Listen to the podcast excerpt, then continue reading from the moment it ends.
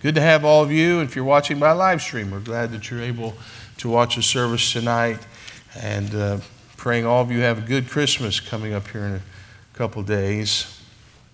For me, it's a dilemma. I think I preach be, the service before Christmas quite regularly. And uh, I got to tell you, I'm Christmas preached out. and I told Brother Gaddis a couple weeks ago, I, I'm not, no. I'm not preaching Christmas because I preached it. I did the star, and I've done wise men and shepherds, mean innkeepers. I've done hay and mangers and you name it. I've Mary, Joseph, angels, cattle. Thank you. I've done them. I mean, I've, I've hit it from every possible angle I can think. And so I told him a couple weeks ago, I'm not, no, I'm doing something totally other than, and then, you know, like two days ago, it's like, I can't do that to these poor people. I know why they're here. They want to talk Christmas and all that. And I understand a little. It's not that I'm not a Scrooge by any means, but man, it's hard. Well, then I was thinking, or I was looking over my files, and I'd forgotten that a couple years ago during Sunday school, I had taken one of our carols that's in your hymnal and used that uh, as a, for part of a Sunday school lesson. And it's really just, I think, a really powerful uh, carol when you know some of the story behind it. And so I thought I'd talk about that and uh, preach from that, as well as a passage of scripture I think is, uh, goes well along with that. If you are a fan of Christmas music, which I usually am until about like November, and then I'm done with it because it's been on already since like October, right? Then you know this. The biggest selling song of all time is a Christmas song. I'm not talking about just in Christmas world music in all of musicdom, a song, a Christmas song, is the biggest selling of all time. Written by Irving Berlin and sung by Bing Crosby all the way back in 1942. White Christmas, still the biggest selling song of all time. And if you know anything about that song, and I'm not pretending that you don't know the secular songs, okay? You know it. when you think about the words of that song and you remember it was in the middle of World War II, you kind of, it makes sense. These young men on battlefield away from their family and their friends, longing for Christmas back home. All these years later, that song still holds a record, biggest selling song. I tried to look up and I found this interesting. I, I, I got on the computer and I just asked a simple question How many Christmas songs are there altogether? How many songs are there about Christmas, both secular and religious? How many songs are on there? And you, did you know no one knows? There's so many. There's thousands. No one really knows how many songs are about Christmas or what we would call Christmas songs or Christmas carols. Now we know there's hundreds that are we, we would consider religious. There's tons of them, and there's even more than that we would say would be secular in nature, like White Christmas. And so I know that you have your favorites, and uh, every uh, October you turn on the radio to start that process of hearing it for two months. There's one in our hymnals that uh, when I learned about this uh, carol, this what we call Christmas carol, and what it means and what it meant at the time, it really does have more meaning that way. And you know, sometimes we just sing our songs in our hymnal, we never really think somebody wrote that. probably a long time ago. And they were probably, uh, there was a reason they wrote that song. And they had something in their heart or in their mind to share and to give, and it was something special. And they wanted to praise Jesus in a certain way. And so this, the words came out of them, and some of them, I'm telling you, are rich with doctrine and truth, which is one reason we still want to keep the hymnal because we don't necessarily see that in modern songs the way we did. Some of those people, I think, knew Jesus in a real way. So, take out your hymnals. That's a really bad way to start a message. You don't have to stand. I know, I know this is weird. Uh, the students aren't here, so they can't tell on me for not being homiletical. But good thing we're not on the internet or anything like that. Page 146. We, I think the instruments were playing this song uh, before service. I don't know if we sing it very often or not. On page 146, I Heard the Bells is a really powerful, short Christmas carol, Christmas song. And if you look in the left, at the bottom left hand corner, Notice who wrote the words. His name's familiar if you know anything about literature or poetry, if you studied in school. Longfellow. It's more than just, you know, I'm a poet and don't know it and use Longfellow. He was a real poet. He wrote Paul Revere's Ride. He wrote Song of Hiawatha. And then he wrote this poem called Christmas Bells. Longfellow taught literature at Harvard for 17 years. He wrote this poem called Christmas Bells. It originally had seven stanzas, and two of the seven that had particular uh, references to the Civil War, we don't have they were removed. The five remaining were rearranged slightly. Uh, you look on the right side by Jean Baptiste Calkin, rearranged a little and given the tune that we all know. That is Longfellow's poem, Christmas Bells, or as we know it, I Heard the Bells. Like many of our hymn writers, Usually, we only know the backstory to a hymn if it's very tragic. Some of our, like It Is Well, you know the backstory to that hymn is born out of tragedy and grief. It's pretty much the same with this little song. Longfellow was married to his first wife. Her name was Mary, and she died after having a miscarriage, and they'd only been married for four years. So then he married his second wife, and her name was Fanny. And one day, Fanny, by this time they'd been married a while and they had children. And Fanny was trimming some of her daughter's curls. And she decided to take some of those curls, as ladies will do, and she wanted to preserve those, hang on to those lockets of hair, and so she put them in an envelope.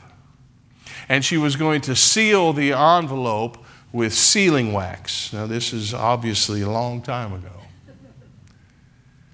And as she melted the sealing wax with the candle, she didn't realize that she had set her dress on fire. And in just moments, her dress was literally in flames, and she ran into her husband's office, Henry Wadsworth Longfellow. She ran into his office on fire. And he began to get a rug and tried to put the flames out and was unable to do so. And eventually he just used his own hands and arms to put out the flames on his wife. And the next morning, Fanny died at the age of 44. If you've ever seen pictures of Longfellow, he always has that long white beard. And the reason for that was he could no longer shave because he had been burned on his face, and so he grew his beard long. That would be rough. His oldest son, Charles, was a lieutenant in the Army of the Potomac. During the Battle of New Hope in Virginia, Charles was severely wounded. A bullet hit him in his left shoulder and came across his body and exited out the right side. And so Henry Longfellow was summoned to the hospital in Washington, D.C., and brought eventually his son Hope, his son home, hoping that he would recover. With that backstory, knowing his heart and what he had faced, some of the stanzas in this hymn or this Christmas carol have some more meaning, don't they? Notice this first, and I wanted to point this out. This song says a lot about peace.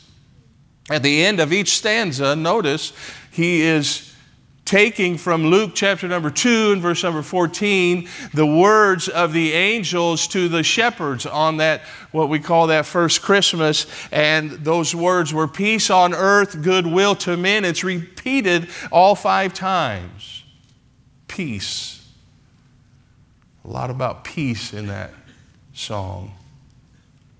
Someone once said that peace is the brief, glorious moment in history when everyone stands around reloading.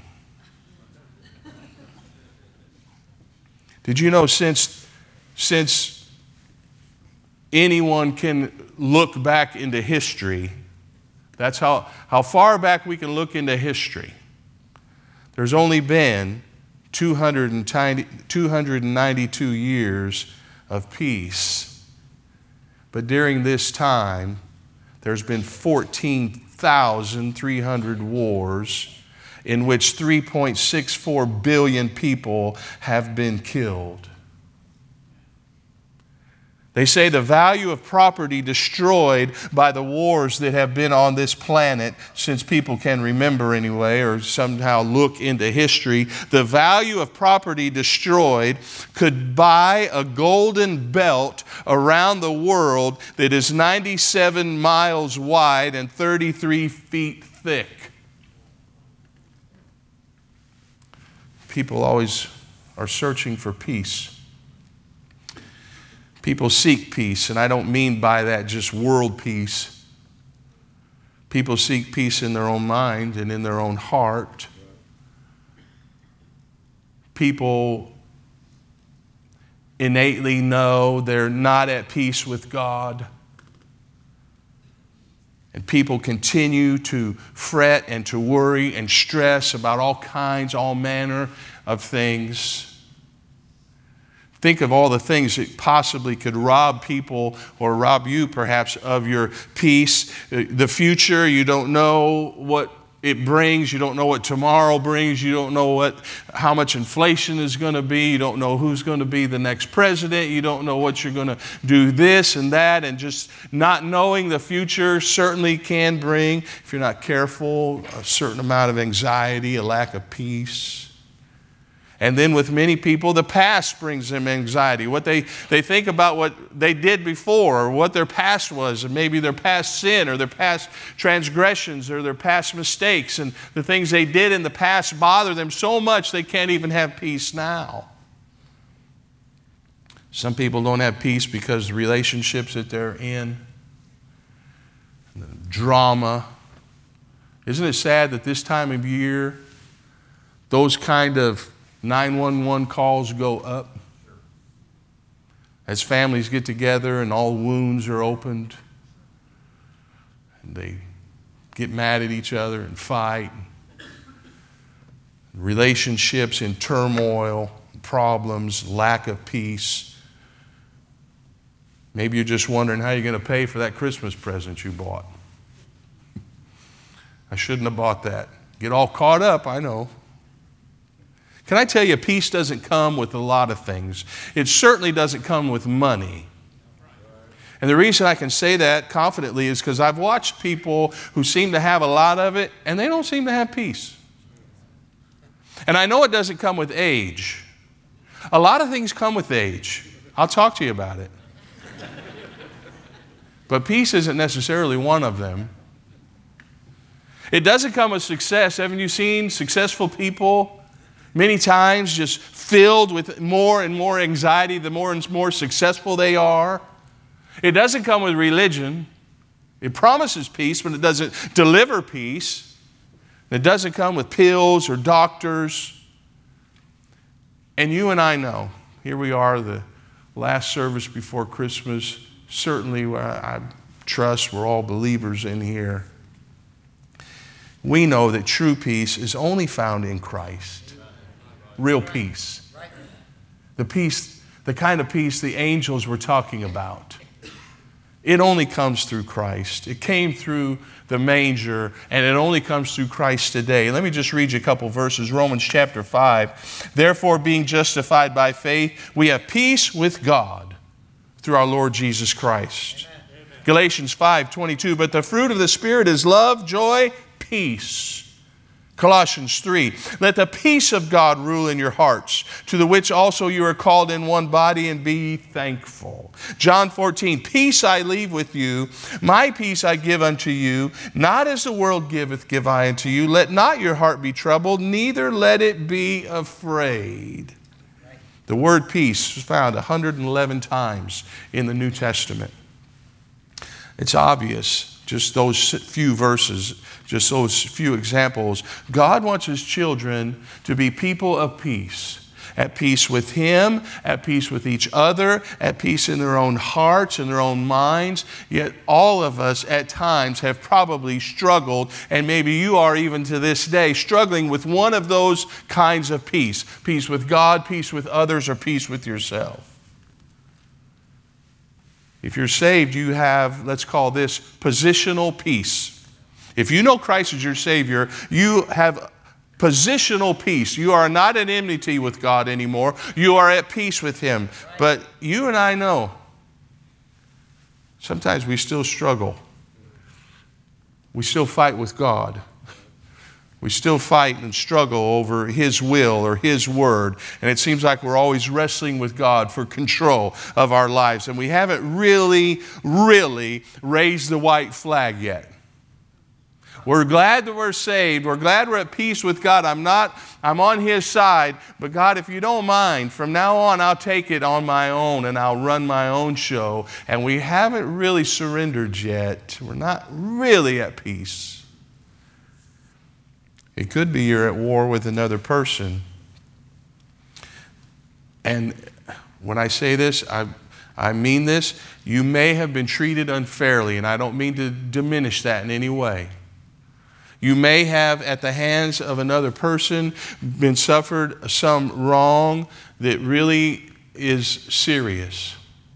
Maybe a family member, maybe, maybe even a church member said something, did something, and you, and you daydream about all the ways you could hide the body. and you avoid eye contact. You never cross the great gulf in between right here to sit on the other side. You may run into that person.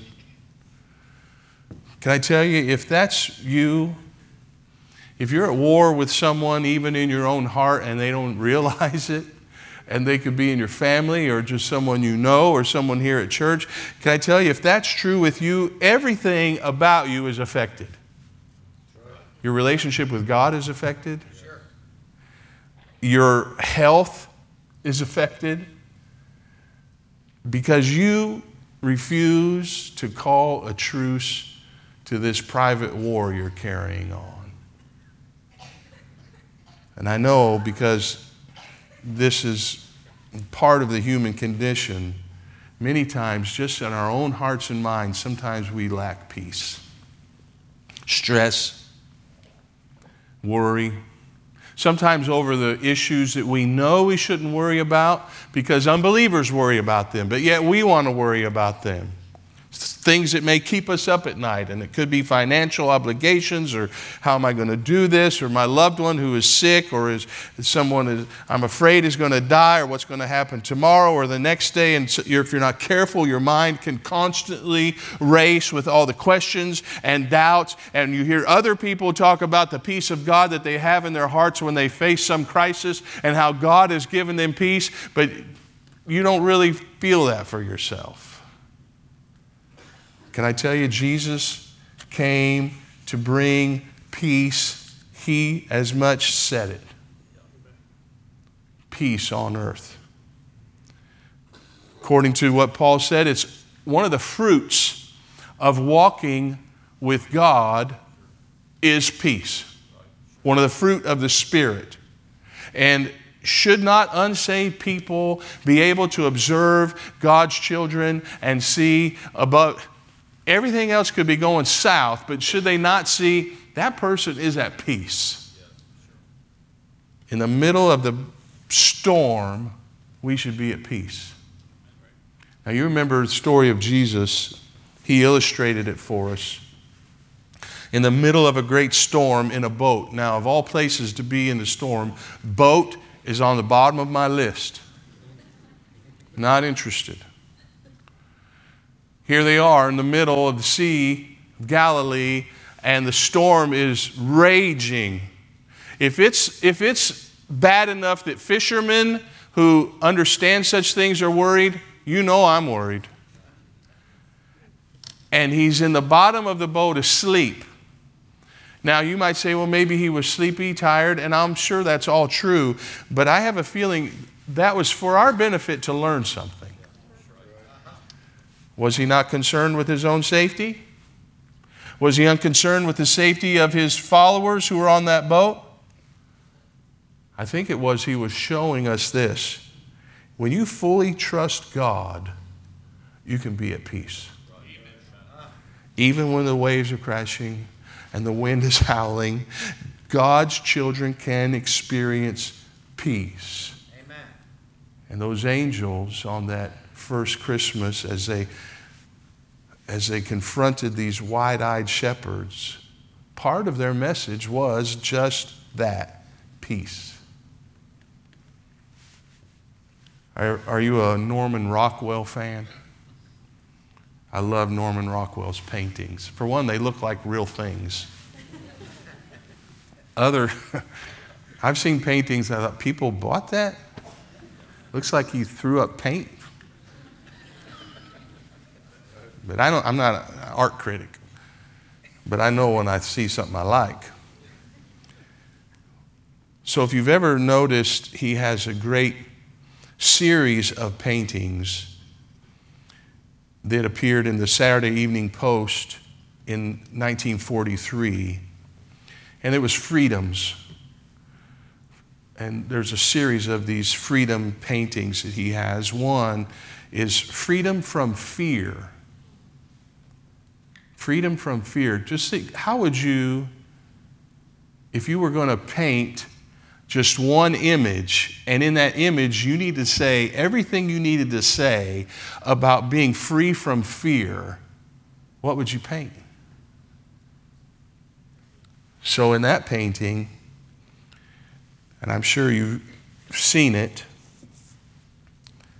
mom and dad are tucking into bed their two young children. Dad, he stands, he's standing there looking down. He still has on his tie and suspenders. In one hand, he's holding his glasses. In the other hand, he's holding a newspaper. And he's looking down on his two little ones as mom is moving the covers up. And in that, what makes that painting makes sense is the headline on the newspaper. Because a headline reads like this Bombings kill, horror hit. Now, during World War II, that would have been a normal headline. During World War II, did you know that the German Blitzkrieg bombed 16 British cities for 57 continuous nights? Now you can understand the message that Norman Rockwell was trying to tell us. Even with death and war and the uncertainty of the future, the children can sleep knowing that dad is going to keep them safe. As long as dad's in the house, there's peace. Now just think of that.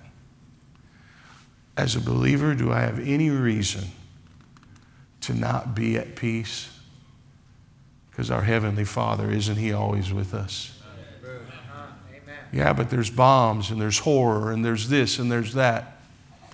We can sleep. Peace. But of course, this, this hymn that you're looking at there, peace on earth, at the end of each stanza, some of the other words don't seem so peaceful. You can imagine the grief that Longfellow had in his heart, the pain, the loss of his wife so tragically, his second wife, he lo- lo- loses two wives. And now his son, who's critically wounded. And look what it says in verse number three, stanza number three. And in despair, I bowed my head. There is no peace on earth.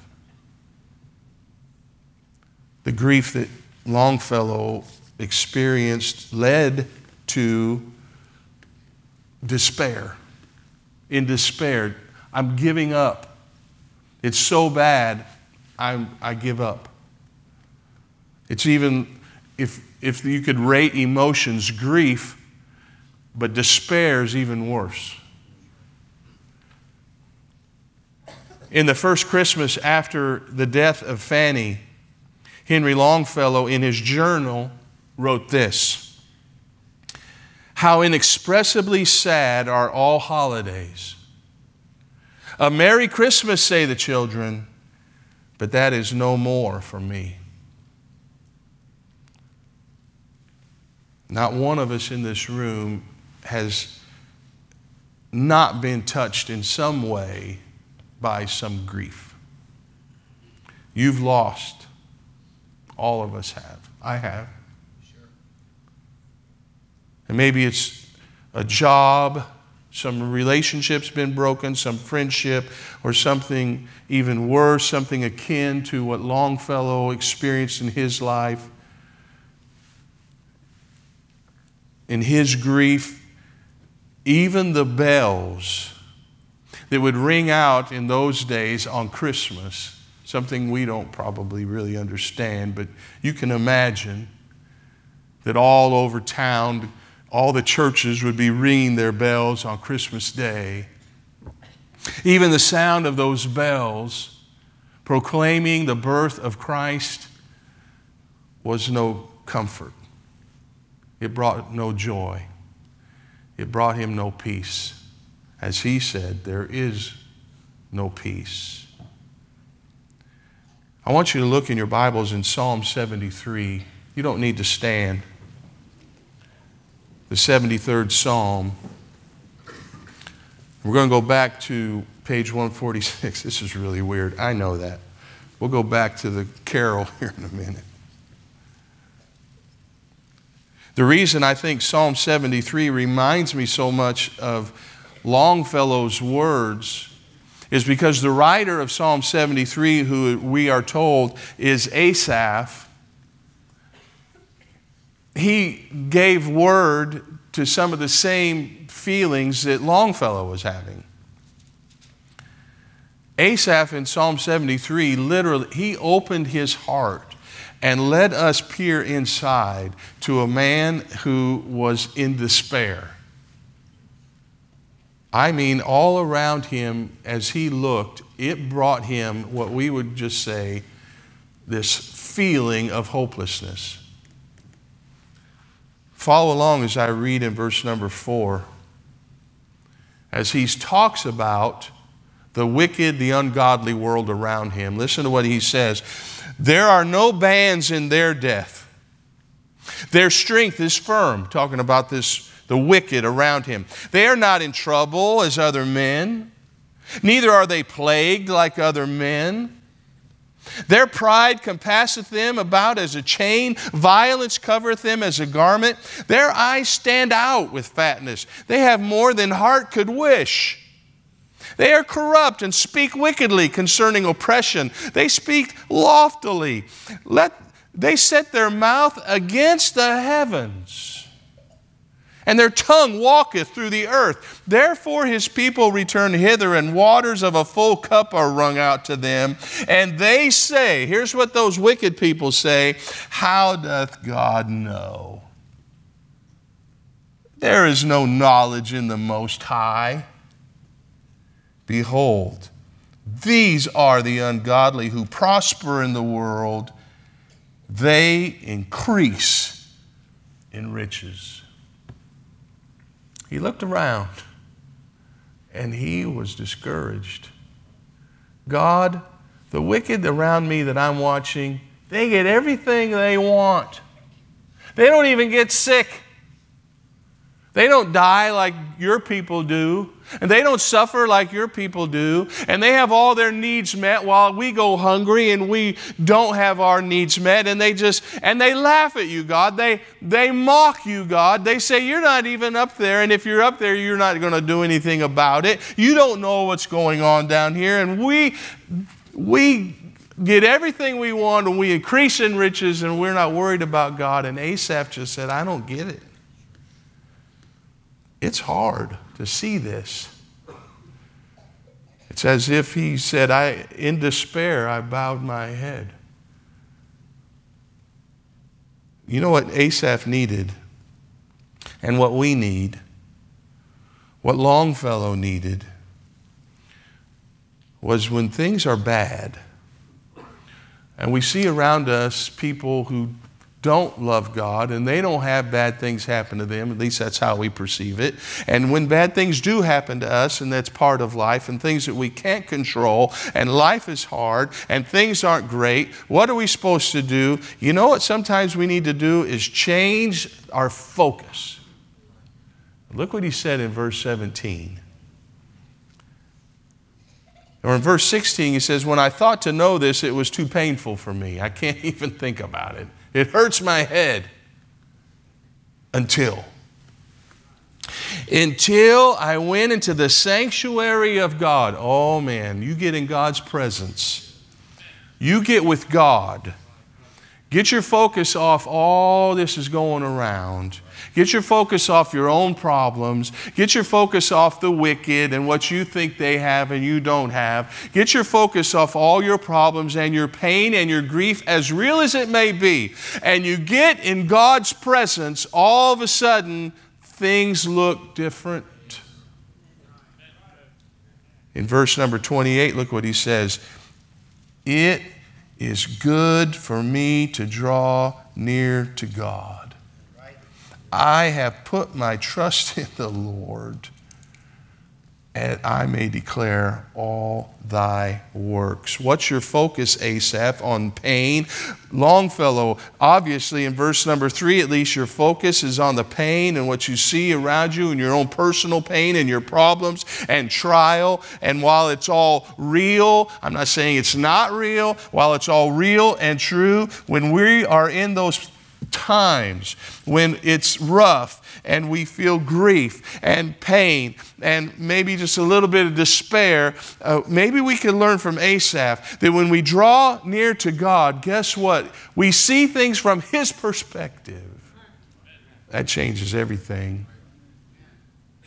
And you can find any hero in the Bible, and you'll find times when they, when they were in despair, but when they Uh, when the circumstances of life brought them low, and when circumstances of life were down on them, and, and they felt as if maybe there was no hope, and all of us have been there, you, you'll see time and again when they got with God, things changed.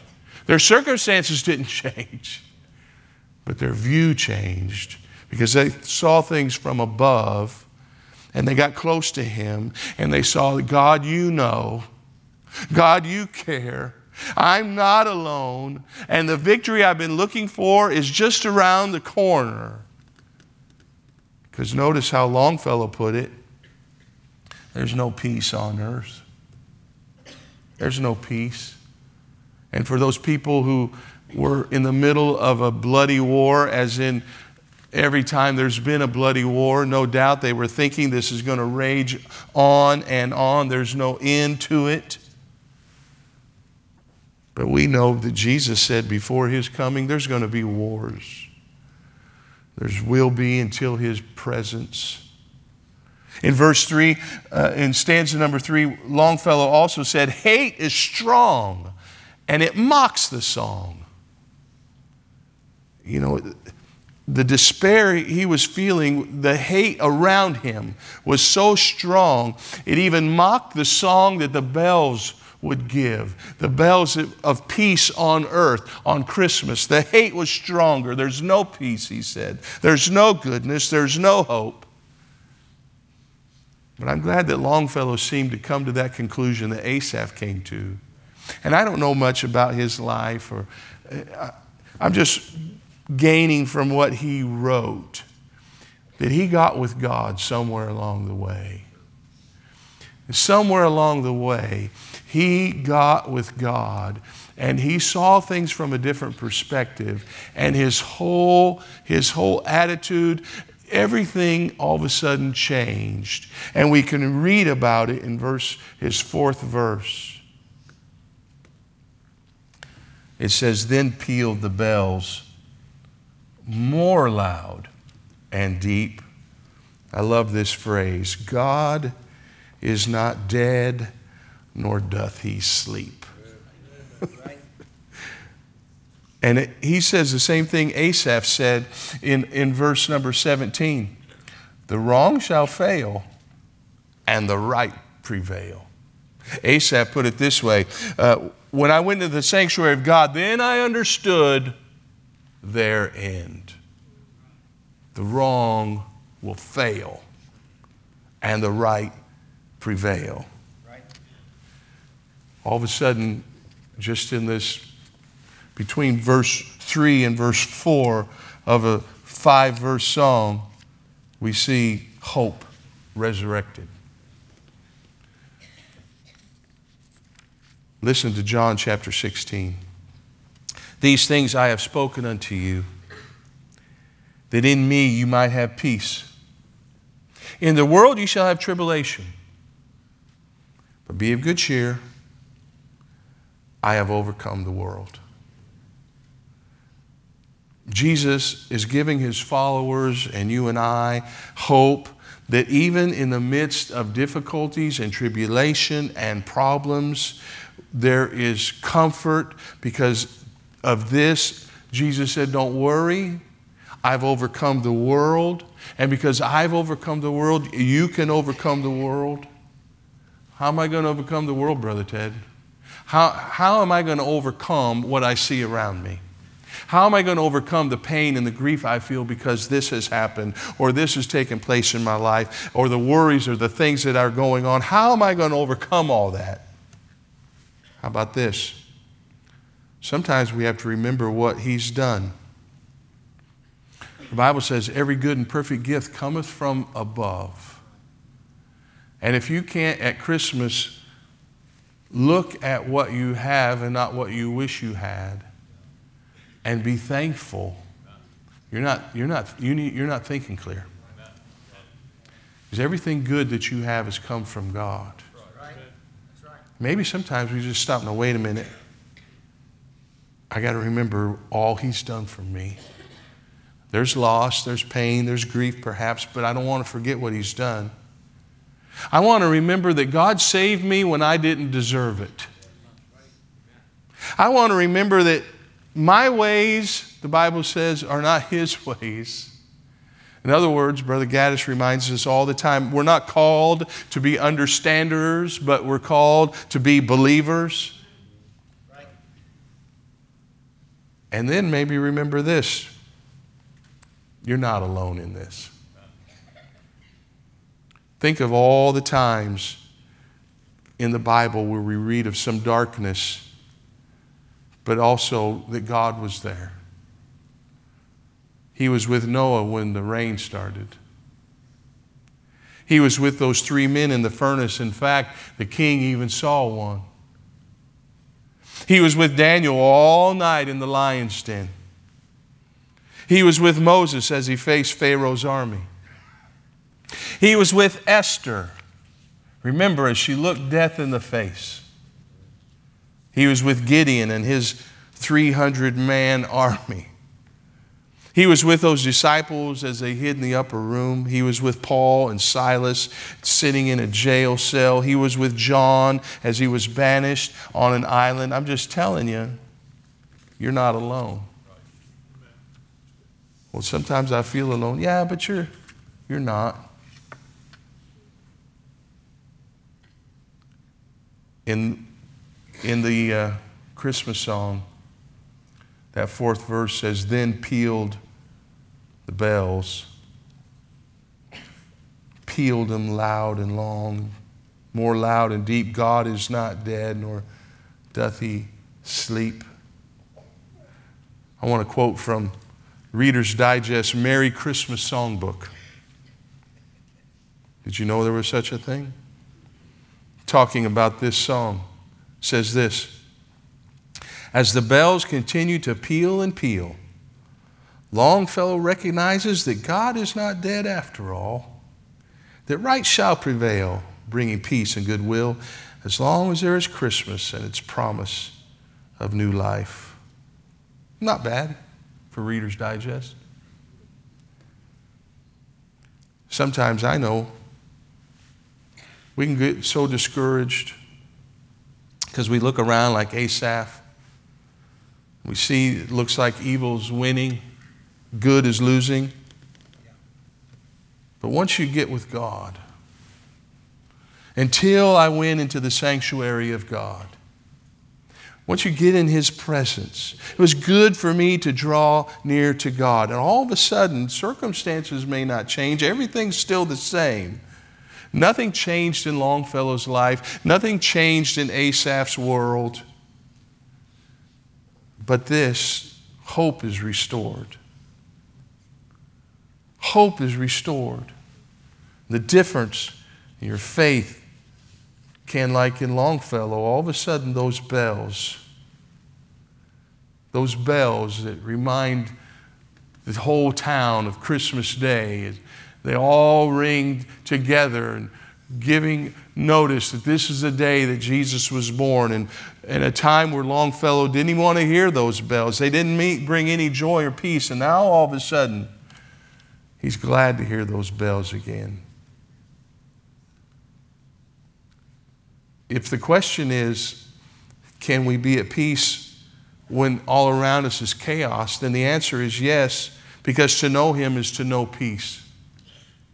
A peace that the Bible describes as passing understanding. If the question is, what do I do when my grief turns into despair what do I do? Then the answer is get closer to God and see everything from His point of view. If the question is, how can we even have hope, Brother Ted, in a world that's so wicked? If it was wicked for Asaph, don't you know it's wicked for us? Things haven't got any better. Well, then we, we say with uh, Longfellow, God is not dead nor does he sleep. He knows and he cares.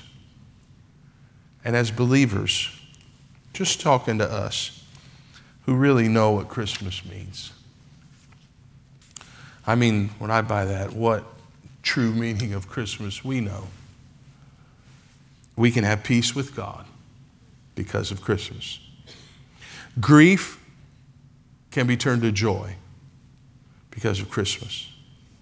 We can have a hope in Him that is, starts today and lasts forever because of Christmas. I'd ask you to bow your heads and maybe we'll have a time of invitation. I don't know what you're facing over Christmas. And some, for some, I understand. Just like it was for the writer of our little song, Christmas only emphasizes the grief. Christmas doesn't make it better. Christmas only makes your despair grow. And for many, that's true. And if that's you, I'm just here to tell you God wants to give you peace. And you can have that kind of peace. And it's not just some Christmas fuzzy feeling, it comes by getting close to God, seeing it, seeing the issues, seeing the world from His viewpoint, from above, makes all the difference. Heavenly Father, I, I want to thank you for our time together, this last service before we celebrate your birth. And so we obviously that's on our minds. And I know there are no doubt some who maybe recently have experienced some grief and some issues, some trouble, some trials, some tough times. And that might be on their hearts and Christmas just seems to kind of make that worse. I understand that. Lord, if that's true in some life, someone here, or maybe someone watching on live stream tonight, I pray that they will do what the, the psalmist did and go into the sanctuary of God. Get close to God and spend time with God and change the focus off us, off our problems, and focus on Him and what He's done for us. And get a different point of view. Maybe that'll make all the difference. So maybe you've spoken to some heart tonight. However, you have, I pray that we'd respond to you. Thankful for this Christmas season. And I pray that you would use it to get honor and glory. In Jesus' name. Amen. Why don't you stand with me if you want to sing?